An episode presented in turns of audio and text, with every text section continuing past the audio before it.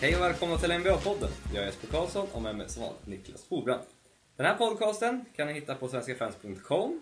Ni kan hitta den på iTunes och ni kan hitta den på ja, de podcastappar som finns ute. Vi finns även på Twitter. Vi finns där på NBA-podden.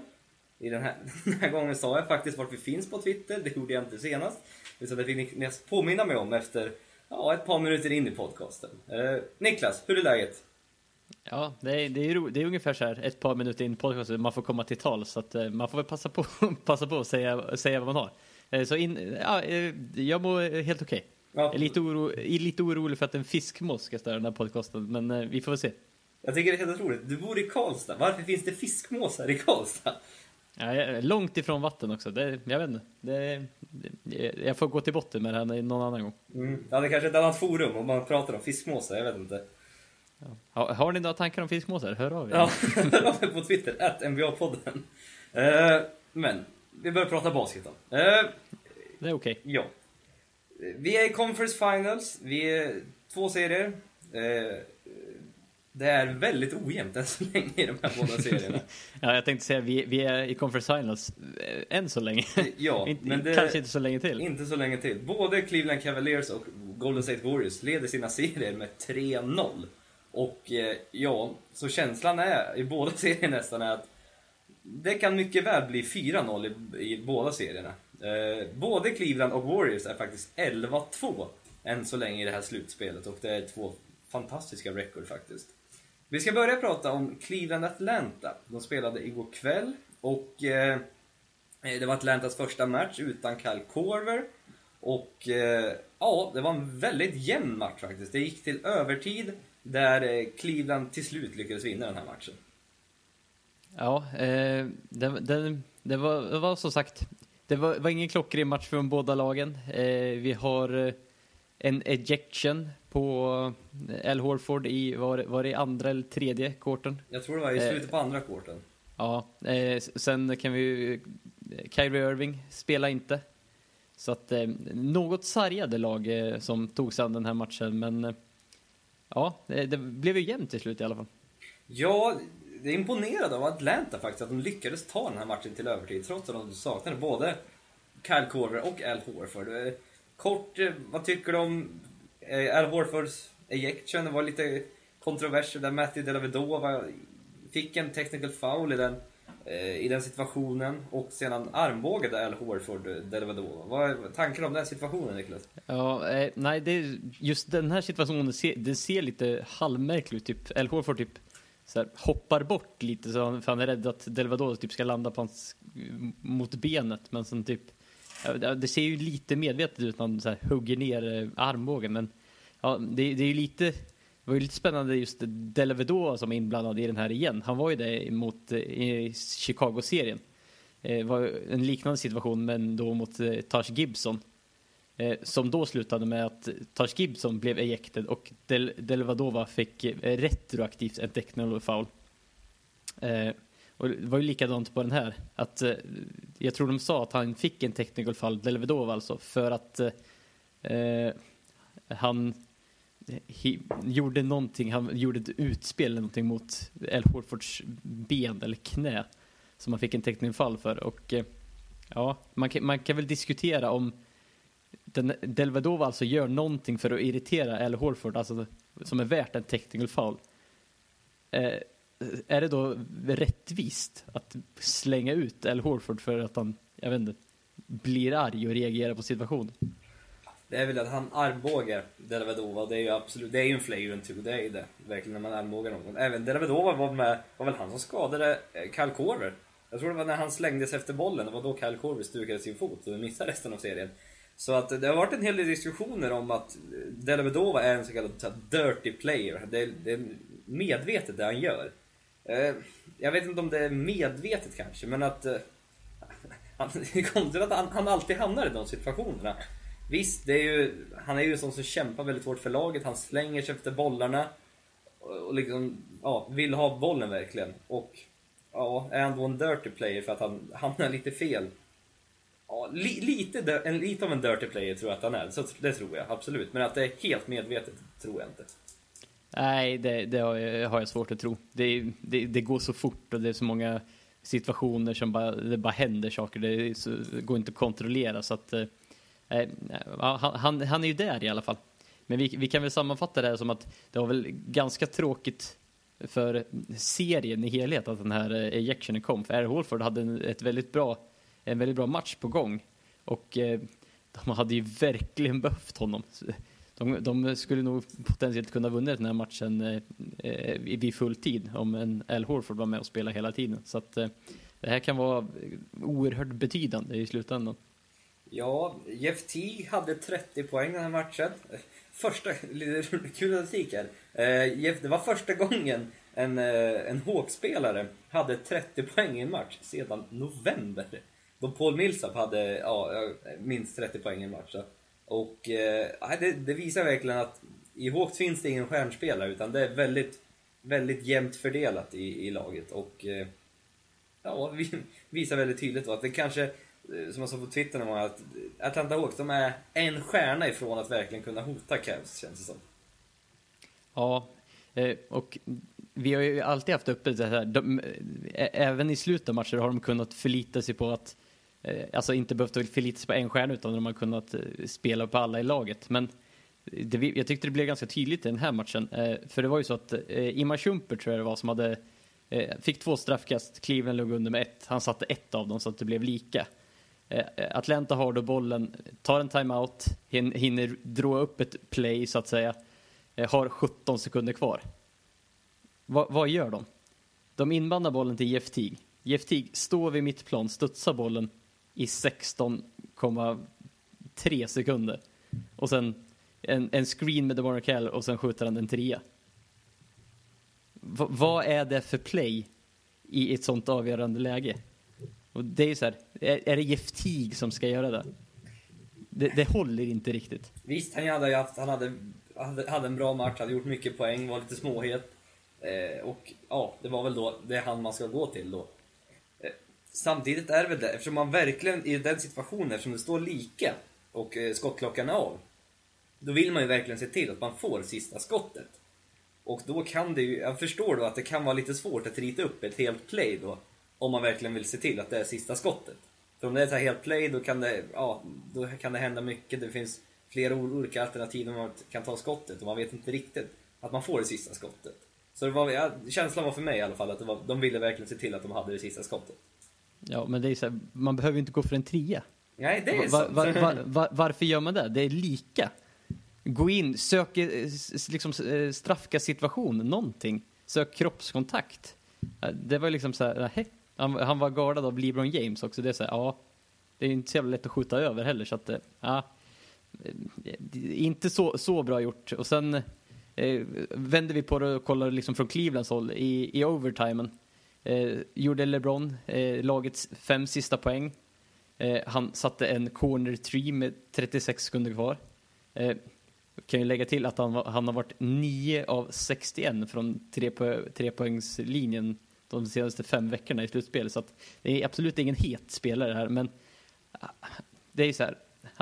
Han, han vet vad han ska göra, han vet vad, han, han gör det när det betyder något. Han sätter den här trean, och sen typ eh, drivar han in ett bankshot i slutet. Eh, så att eh, han avgör ju matchen i overtime och det, det, det, är som sagt, vi har ju sagt det många gånger, men det är ju LeBron som är den stora skillnaden mellan de här två lagen.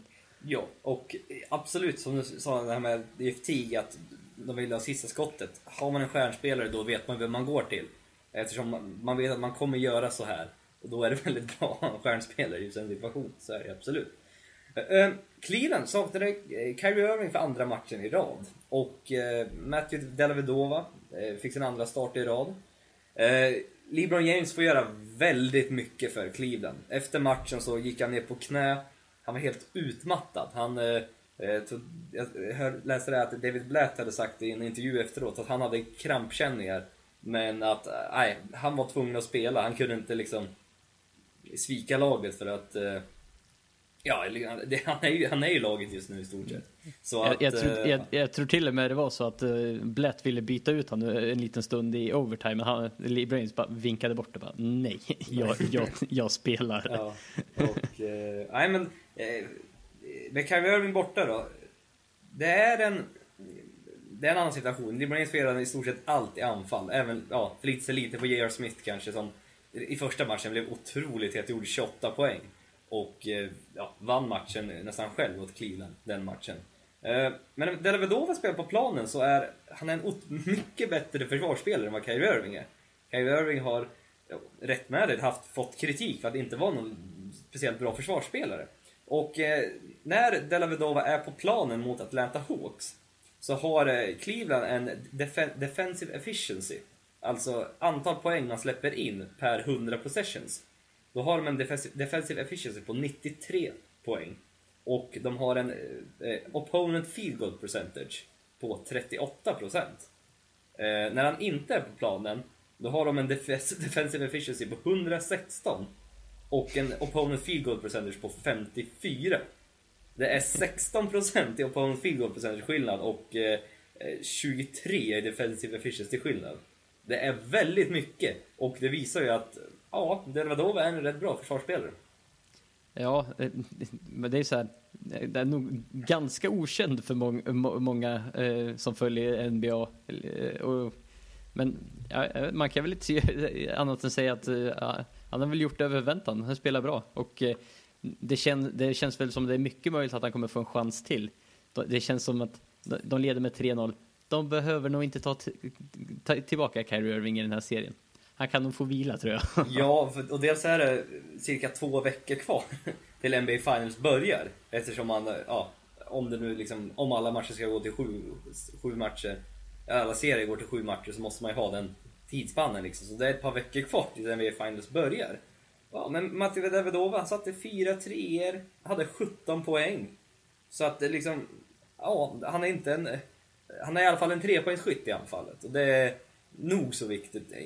Han är inte bara en defensiv specialist utan kan faktiskt sätta treor också, vilket är väldigt viktigt för deras spacing i, i offensiven. Ja, nej, så att, äh, jag vet inte, han, han bidrar eh, på, på något bra sätt. I och för sig, Kyrie Irving när han, när han eh, liksom är hel och eh, i bra form så är, är han nog, vill man nog ha honom i offensiven eh, ett snäpp till. Men ja, fortsätter han spela så här då, då känns det som man han kan nog kapa ett par minuter på en frisk Kyrie Irving i alla fall. Och kanske ännu mer på en skadad Kyrie Irving. Mm, absolut, ja. Kyrie Irving är ju en All-star så att det är liksom Givetvis ska man... Går, det, det, går, går inte pet, det går inte petande. Nej, nej, så, så, så pass är det inte. Men att eh, han är en bra defensiv spelare. Vi kan säga så mycket i alla fall. Eh, LeBron James slog ett par, inte rekord, jo det gjorde han faktiskt. Han gick förbi lite milstolpar i sin slutspelskarriär då igår. Eh, han gick förbi Karl Malone till eh, plats nummer 6 någonsin i antal poäng i slutspelet.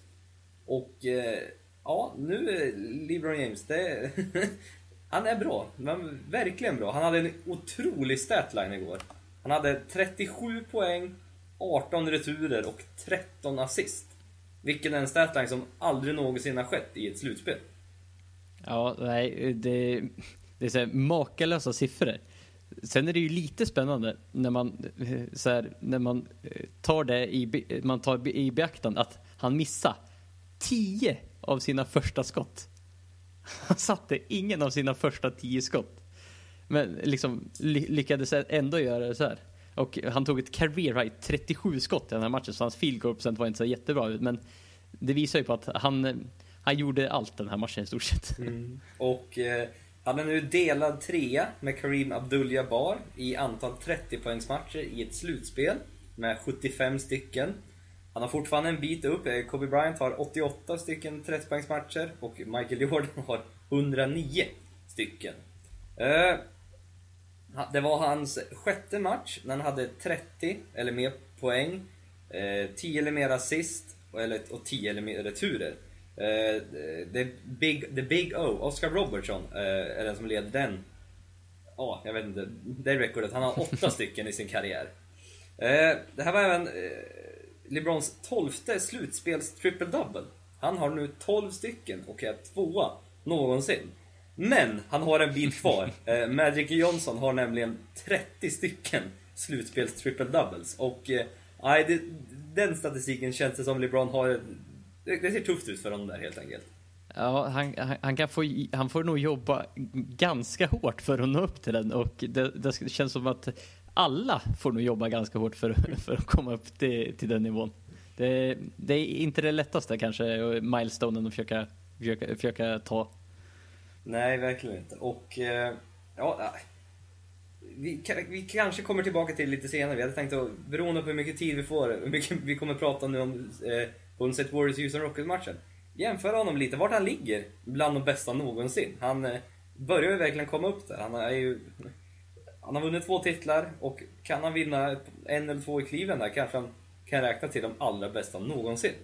Men vi fortsätter till Golden State Warriors mot Houston Rockets och ja, eh, den här serien är ju ännu ojämnare känns det som än den, eh, den andra serien. I den tredje matchen eh, i Houston så vann Golden State med 115-80. Det var en riktig utklassning och Houston visade inga tecken på desperation. Det är, de låg under med 2-0, de måste ju vinna den här matchen. Oj, ursäkta mig. Eftersom inget lag någonsin har tagit igen en 3-0 underläge. Och eh, ja, Golden State ledde med 30-18 efter första kvarten och hela 62-37 i halvtid. Så att matchen var avgjord rätt tidigt kändes det som. Ja, och det, det, det är så här, eh, Conference Finals, det, har det varit så här ojämnt på länge? Eller, det, det, det, jag, såg, jag såg att eh, det här är första gången någonsin i NBAs eh, historia där eh, båda Conference Finals Eh, eh så länge de har haft det där sju matchers format så är det första gången båda konf eh, Conference Finals står 3-0 till lag. Så att det, det, har typ aldrig varit så här ojämnt i en Conference Final. Så att det, det, man sitter ju bara, jaha. Alla bara väntar på finalen nu. Det, det känns som att det här finns inget att spela, spela för längre. Det känns avgjort. Ja, det är det. Det tråkiga är att vi, den bästa serien såg vi nästan i första omgången. Eh, med två lag som inte ens är kvar. Nämligen Clippers och San Antonio. Det, och det, man, återigen, det här med divisionerna. Vi vill ha de bästa serierna så sent som möjligt, inte så tidigt som möjligt. För att nu är det, nej, nu är det lite småtråkigt nästan att titta på. Eh, James Harden var 3 av 16. Eh, spelade inte något vidare alls. Eh, jag tror Houston som lag, de sköt 33,7% från golvet. Eh, ja, det var, det var ingen... Det var inte ens nära. Steph Curry hade en 40 poäng. Var 7 av 9 från trepoängslinjen och ja, visar verkligen att han, han är MVP. Och ja, åter den här diskussionen. Curry är MVP, men LeBron James är bästa spelaren i världen. Känns som Curry närmar sig nästan titeln nu, bästa spelaren i världen. Ja, men det är det som är lite intressant också, hur man, hur man liksom tolkar den bästa spelaren i världen. De är inte dugg lika i sina speltider, de gör inte samma saker alls. Stephen Curry är en skytt som LeBron aldrig kommer bli och ens vara i närheten av. Eh, sen eh, Stephen Currys försvarsspel eh, kan ju diskuteras, har diskuterats väldigt mycket tidigare år. Eh, har ju väl inte kommit upp så mycket till diskussion senare tid, han har väl bättre på sig. Eh, eh, men ja, jag vet inte. De, de, är, de är väldigt bra på olika saker. Det, det, de är ganska svåra att jämföra på så sätt. Förutom att de båda är bäst i sina lag. Ja, eh, det är det. Det är lättare att jämföra LeBron James och Kevin Durant. Fast de är olika spelstilar så spelar de ändå på samma position. Och eh, ja, i och för sig, LeBron James är ju point guard i Cleveland i stort sett. Så att, eh, ja okej då, de är väl inte riktigt... Med, med Kyrie Irving borta så då är han fan Ja, det känns, han är ändå point guard känns det som. Känns Kyrie Irving en shooting guard nästan. Fast i en point guards kropp. Men eh, det här är Stephen Curry. Han har nu gjort flest trepoängare i ett slutspel någonsin. Eh, han har ju nu gjort 59 trepoängare. Och han behövde endast 13 matcher att eh, sätta de här tre poängen på 138 försök. Eh, tidigare rekordet hade Reggie Miller och han eh, hade då 58. Och han behövde hela 22 matcher då jämfört med Currys 13 och 147 försök. Eh, ja, det är löjligt vad mycket vad Curry är en bra skytt alltså. Det är helt löjligt verkligen. Det är, vi har aldrig sett, sett någon så här bra skytt tidigare. Uh, nej, uh, det är så här. han skjuter ju väldigt mycket tre per match, men varför inte liksom? De, de sitter ju. Uh, och det är inte så många andra trepoängsskyttar genom tiderna som man säger liksom de här bästa skyttarna som ofta har varit liksom catch and shoot. Man, man får bollen och sen skjuter man. eh, Stephen Curry är ju något, no helt annat. De flesta trier han gör, det är ju off the dribble. Han, han dribblar upp bollen, tar en pick and roll eller någonting och sen bara skjuter. Så att eh, han, han skiljer sig lite, lite från många av de andra skyttarna också. Så att, ja, det är grymt imponerande att han skjuter så bra som han gör. Ja, för han snittar 11 trepoängsförsök per match under slutspelet. Men skjuter fortfarande, jag tror det är runt 45 procent. Så varför inte? Det, är, det, finns ju ingen anledning att inte lasta upp sådär många, sådär många trepoängare. Det är ju det är, så, det är ju värt så mycket för laget och det ger ju så mycket poäng eftersom det är så effektivt. Jag läste en intervju här med Steve Nash att han har, han har gått i pension, lagt, lagt, lagt skorna på hyllan. Den enda liksom, den han ångrade egentligen med sin karriär är att han inte sköt mer. Att, som man nu ser Stephen Curry gör det så otroligt effektivt. Och Steve Nash hade ju ja, liknande nummer ändå. Sköt, var också en fantastisk skytt. Men han fokuserade mer på att eh, vara den här som passade. Han ledde ju, ledde ju assist i ligan i många, många säsonger. Eh, och det var så han ångrade verkligen att han inte sköt mer. Eh, han var inte en sån spelartyp. Men om han hade varit en sån spelartyp kanske han hade varit ännu bättre och ännu farligare. Ja, och det, det, det är väl lite så här, man, om man kollar tidsmässigt. Det var inte så, så länge sedan eh, eh Steve Nash liksom var topp, topp. Men det har ändå ändrat sig lite just pointguardens roll i ligan. För eh, var det väldigt mycket pass first, fokuserade väldigt mycket på, på liksom att leda laget i assist, man skulle passa fram de andra till att göra poäng.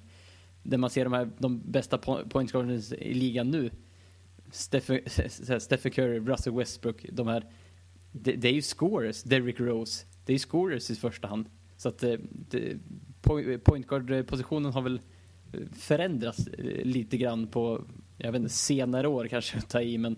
Ja men det, det har skett en otrolig, förvandling. Det är ju, eh, Eh, lagen skjuter ju så otroligt mycket mer trepoängare nu för tiden. Och eh, eh, tanke på det, de fyra lagen som är kvar nu i slutspelet, det är de fyra lagen som snittar flest trepoängsförsök per match i slutspelet. Och eh, det visar ju bara att vart ligan är på väg. Det är verkligen en mer mer spacing, kommer troligtvis få se ännu mer trepoängsförsök. Och eh, ja, här kan man ju fortsätta diskutera då, men ska, man, ska trepoängslinjen vara längre ifrån? Ska man göra planen större? Eh, vi kommer få se mycket mer trepoängsförsök, ännu mer trepoängsförsök i, i, i framtiden ju längre, ja, ju längre tiden går och ju mer ligan utvecklar sig. Men vi tittar på Steff... Ja, förlåt. Ja, det är väl lite därför man ser också att eh, den här stretch four som man väldigt ofta pratar om blir, blir ju i stort sett allt viktigare och många har ju förutspått att i framtiden kommer det i stort sett var fyra trepoängsskyttar och sen bara en, en lång kill under korgen.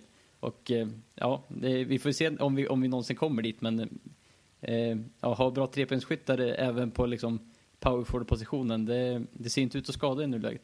Nej men vi ser ju de här bästa. Golden State, de hade Raymond Green. Han är en stretch forward. Han kan verkligen skjuta trepoängslinjen för han är inte lång. Han är bara han är 2 meter och 203 lång. Eh, även i Cleveland då hade man, ja, var ju tänkt att man skulle ha Kevin Love som var en väldigt bra trepoängsskytt och en stretch forward återigen. Och eh, ja, även i Atlanta, Paul Millsap, nästan Al Horford kan skjuta treor så nästan alla fem kan skjuta treor i det laget. Eh, så att ja, vi ser verkligen vart, vart ligan är på väg. Men... Ja, nej. det är spännande. Ja, nej, vi fortsätter med Stephen Curry. Han är den snabbaste någonsin till 1003 poängare. Han gjorde det på 368 matcher.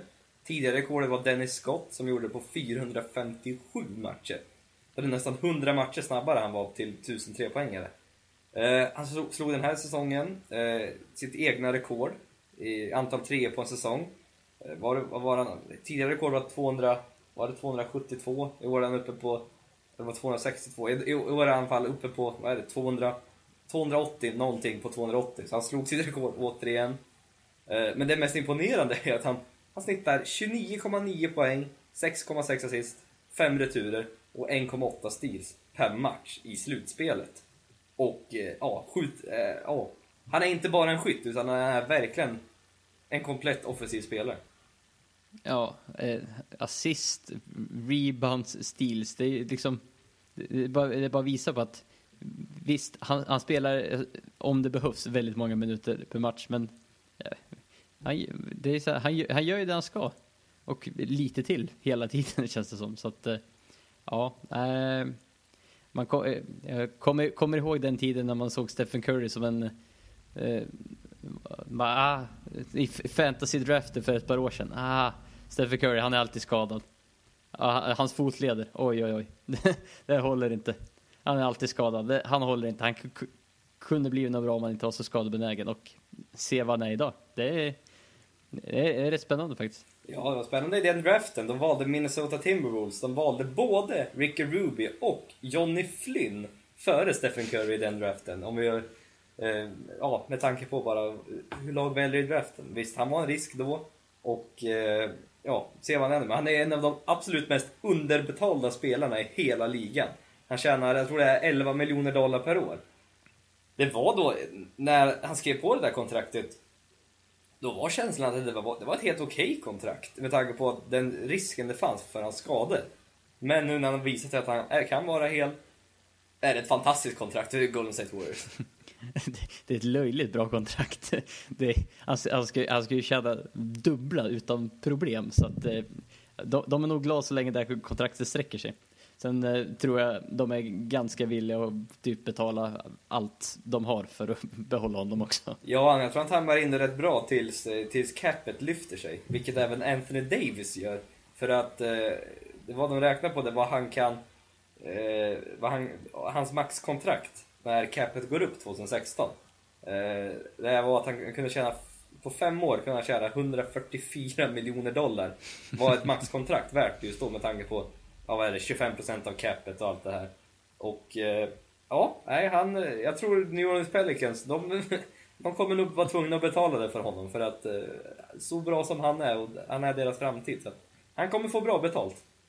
Ja, nej, det, det är de här de allra bästa spelarna. De, det, man ska erbjuda alla pengar man har. Det, det spelar, spelar, ingen roll om det kostar lite. Det, det, det, brukar, det brukar löna sig i slutändan i alla fall. Mm. Om man ska jämföra Stephen Curry då, vi pratar lite om de här bästa skyttarna någonsin. Eh, är Steph Curry uppe där verkligen, bland de allra bästa?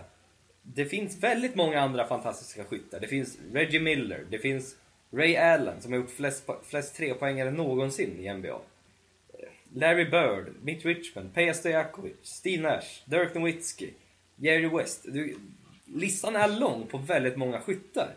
Och eh, i NBA, eller i NBA, i USA brukar man ofta prata om det här Mount Rushmore of, av vilka de fyra bästa i, eh, ja, i olika kategorier. Bästa, fyra bästa skyttarna, fyra bästa spelarna, fyra bästa bigmen, fyra bästa, ja, allt vad det nu är. Niklas, eh, lite spontant här. Vilka är ditt Mount Rushmore of off, av skyttar någonsin. Off, off, off, off. Off skyttar in the NBA, ja. Uh, ja, Reggie, Reggie, Miller och Ray Allen är nog svåra att peta bort därifrån. Uh, ja, jag vet inte fan om inte det är Stephen Curry och Larry Bird. Just, just nu känns det som det i alla fall. Med, med Stephen Currys senaste form så är det, det är oerhört svårt att peta honom därifrån.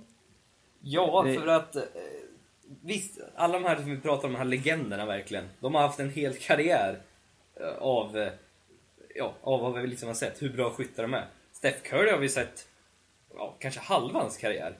Knappt hans halva karriär. Han har mycket basket kvar att spela. Men eh, den största skillnaden känns det som, mellan han och alla de här otroliga skyttarna, är att han skjuter de flesta av sina skott off the dribble. Han, han får försvar att vakta honom. Det är ingen som vaktar... Så som försvar vaktar Stephen Curry.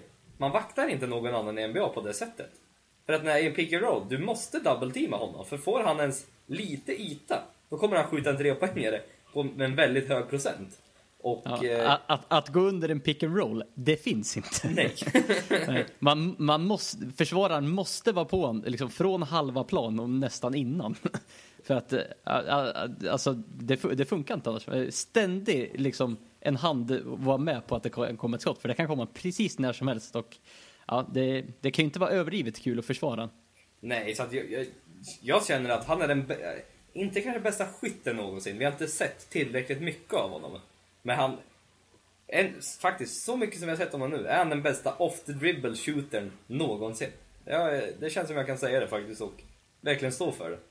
Ja, nej, det är, jag, jag är svårt, svårt att se någon som, som konkurrerar med en och sen liksom, Eh, även om man inte nått upp till de här totalsiffrorna som många av de andra har gjort, liksom, kollar man på takten han, han, han, han, liksom, han håller uppe just nu så fortsätter han med det här i ett visst antal år till, då är han ju förbi i, stort sett alla på alla kategorier.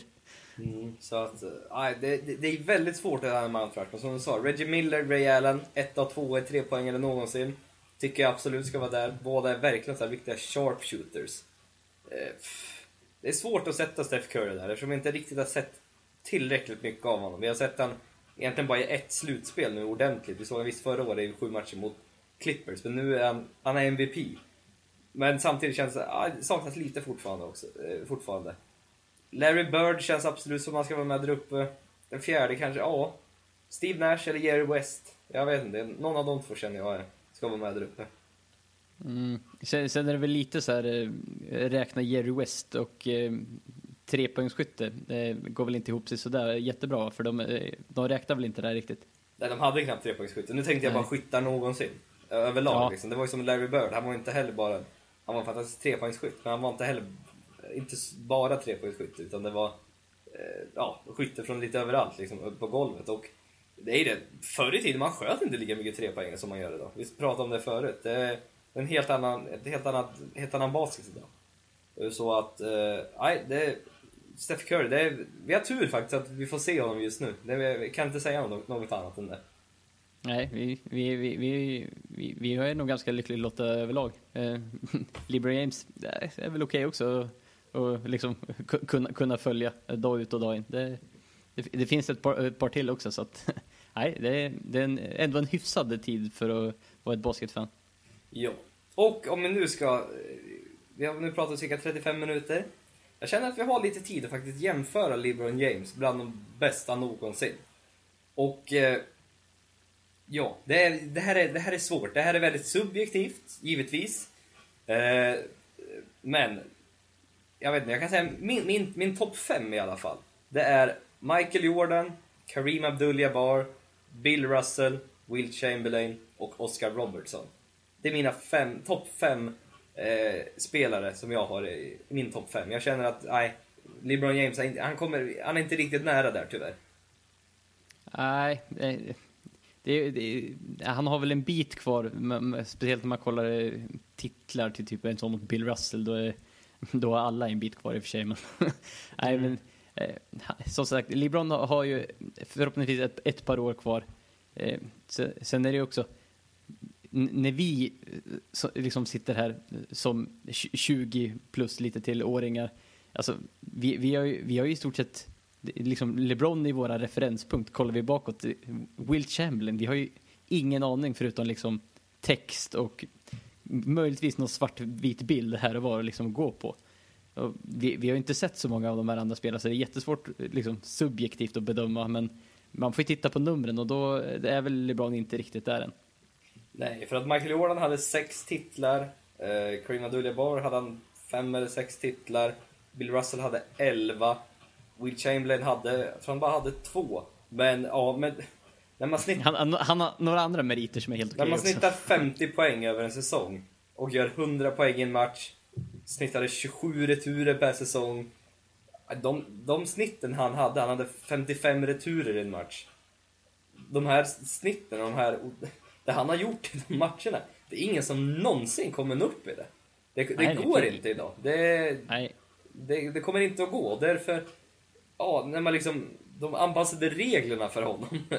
De gjorde om spelet. Ja, de liksom måste anpassa sig. De gjorde eh, liksom The Paint, den här tre sekunders eh, regeln annorlunda för honom. Och nej, väldigt mycket ändrades på grund av Will Chamberlain. Så att, nej, när man gör en så stor inverkan på spelet så tycker jag man ska vara en av de fem bästa någonsin.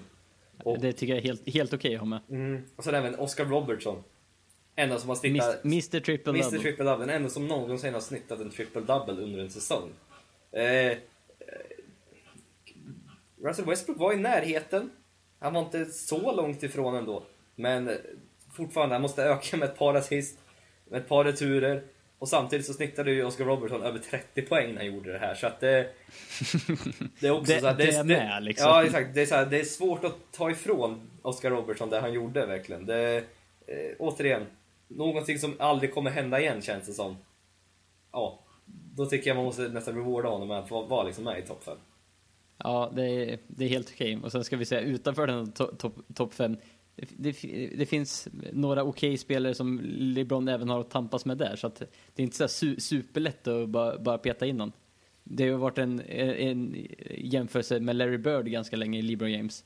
Vem som är bäst däremellan och eh, ja, det, det, det, den kan ju vara, det är en hår, hårfin skillnad tycker, tycker många.